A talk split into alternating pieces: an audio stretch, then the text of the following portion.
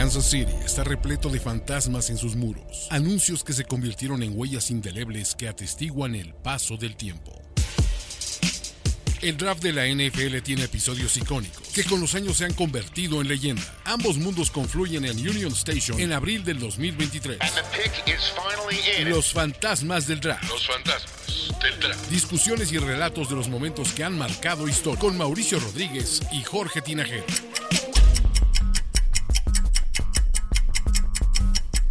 Los 15 minutos que tenían los Pittsburgh Steelers para hacer su primera selección del draft de la NFL en 1974, la número 21 global, estaban por expirar. El motivo del retraso, un desacuerdo interno. Los scouts del equipo querían seleccionar al famoso receptor de los troyanos de USC, Lynn Swan. El head coach, Chuck Noll, quería a John Stallworth, un receptor que pasaría desapercibido para la mayoría de los equipos porque jugaba en una universidad como Alabama AM en el sur del país. Los Dallas Cowboys tenían el siguiente turno y si acababa el tiempo podrían hacer su selección antes que los Steelers. Lo sabían tan bien que estaban en el podio con tarjeta en la mano, listos para entregarla y saltar a Pittsburgh en cuanto el reloj llegara a ceros. Con cinco segundos restantes, los Steelers evitaron la vergüenza. Seleccionaron a Swan de USC. Llegaron a la conclusión que Swan no estaría ahí cuando volvieran a seleccionar, y Stalwart, desconocidos por muchos, era más probable tenerlo disponible más adelante. Tenían razón. El nombre en la tarjeta que los Cowboys estaban listos para entregar tenía a Lynn Swan escrito. Después de tres rondas, los Steelers encontraron a John Stalwart disponible con la selección 82. Y la historia de Stalwart en la NFL y los Steelers no habría sido conocida sin Bill Nunn, ex escritor deportivo en el diario Pittsburgh Courier, quien recorría por todo el país cubriendo los juegos colegiales de ligas exclusivamente afroamericanas.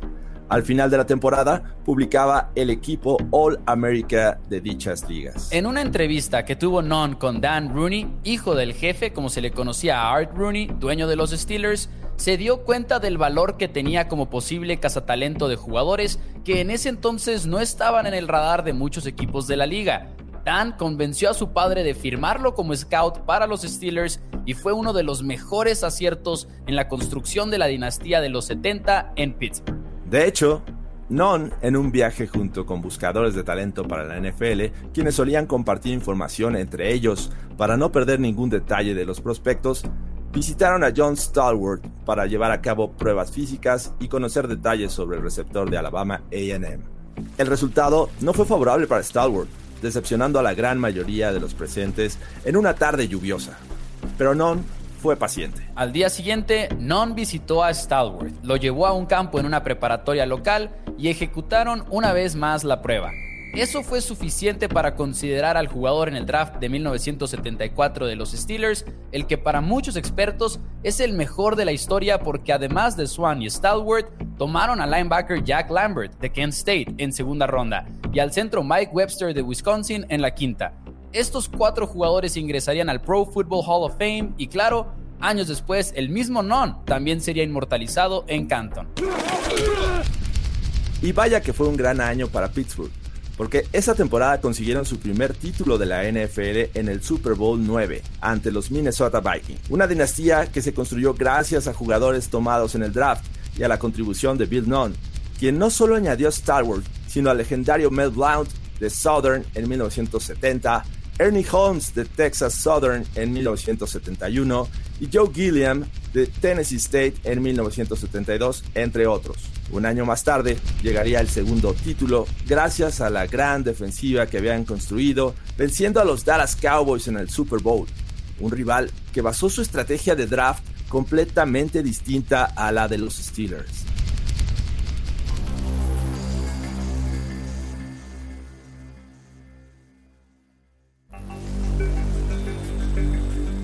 A pesar de ser hoy en día un equipo con 5 Super Bowls en la bolsa, las victorias tardaron en llegar a Dallas. De hecho, el equipo tejano pasó los primeros 5 años de su historia con marca perdedora.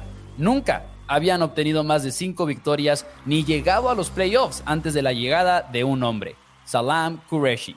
el especialista en estadísticas nacido en la India, en ese entonces empleado por IBM, trabajó con Jill Brandt, jefe de evaluación de talento en Dallas, en lo que revolucionaría el fútbol americano y el draft de la NFL por siempre. A sabiendas de que necesitaban encontrar algún tipo de ventaja, el entonces general manager de los Cowboys, Tex Schramm, le encargó a Salam, quien no sabía nada de fútbol americano, y a Brandt, quien no sabía nada de computadoras, que unieran fuerzas para involucrar la tecnología en su proceso de evaluación de prospectos.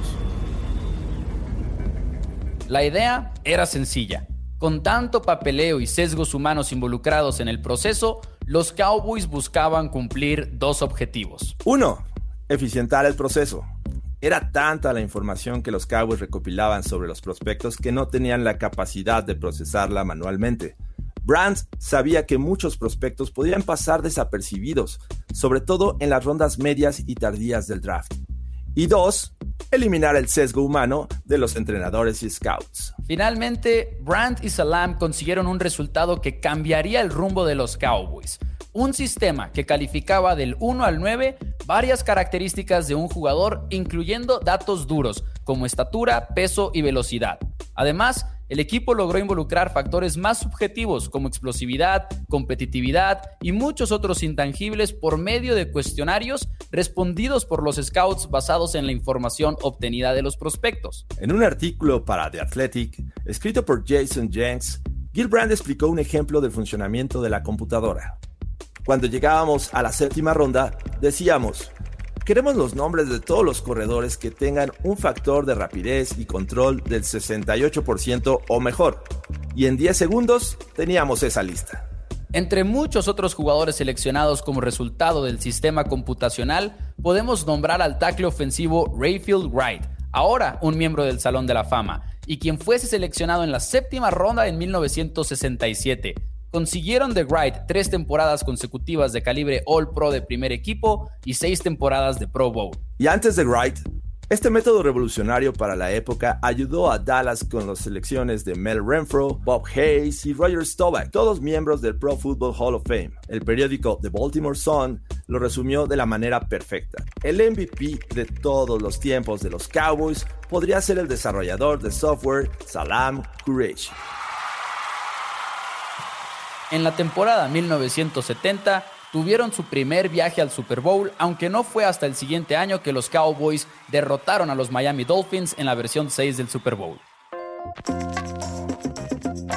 Estas formas tan distintas de construir equipos ganadores vía el draft de la NFL, mismas que hoy consideramos un fantasma del draft, llevaron a los Steelers y Cowboys a enfrentarse en un par de ocasiones en el Super Bowl durante la década de los 70 posiblemente siendo este uno de los orígenes de la numerosa afición que existe hoy en día de ambos equipos. De hecho, fue en esta década que los Steelers seleccionaron a siete miembros del Salón de la Fama, ocho incluyendo a Mean Joe Green, seleccionado en el draft de 1969. Por otro lado, los Cowboys seleccionaron a dos jugadores que terminaron en Canton gracias al uso de la tecnología y cinco más incluyendo a los seleccionados en la década de los 60. El Super Bowl 10 terminó 21 a 17 y en la edición 13 finalizó el juego 35 a 31, ambos favorables para Pittsburgh. Tuvieron que esperar 17 largas temporadas los Cowboys para vencer a este odiado rival en un Super Domingo, con un equipo que marcó época ganando tres títulos en cuatro años y con una base formada, así es, vía el draft de la NFL.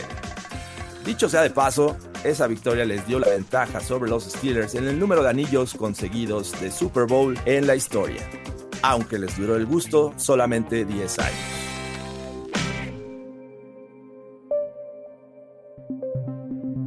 Y ojo, aunque quizás no vuelva a haber un draft tan impresionante como el de los Steelers del 74 o una innovación tan impactante como la computadora de los Cowboys, los equipos de la NFL seguirán buscando toda ventaja posible año con año.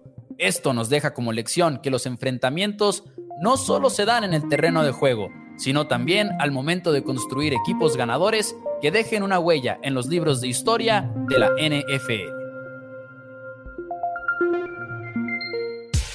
Esto fue Los Fantasmas del Draft. Los Fantasmas. Conducción y guion, Jorge Tinajero y Mauricio Rodríguez. Producción y diseño de audio, Antonio Sempere. Productores ejecutivos, Luis Obregón y Alejandro Cabrera. Una producción de primero y diez para Mundo NFL.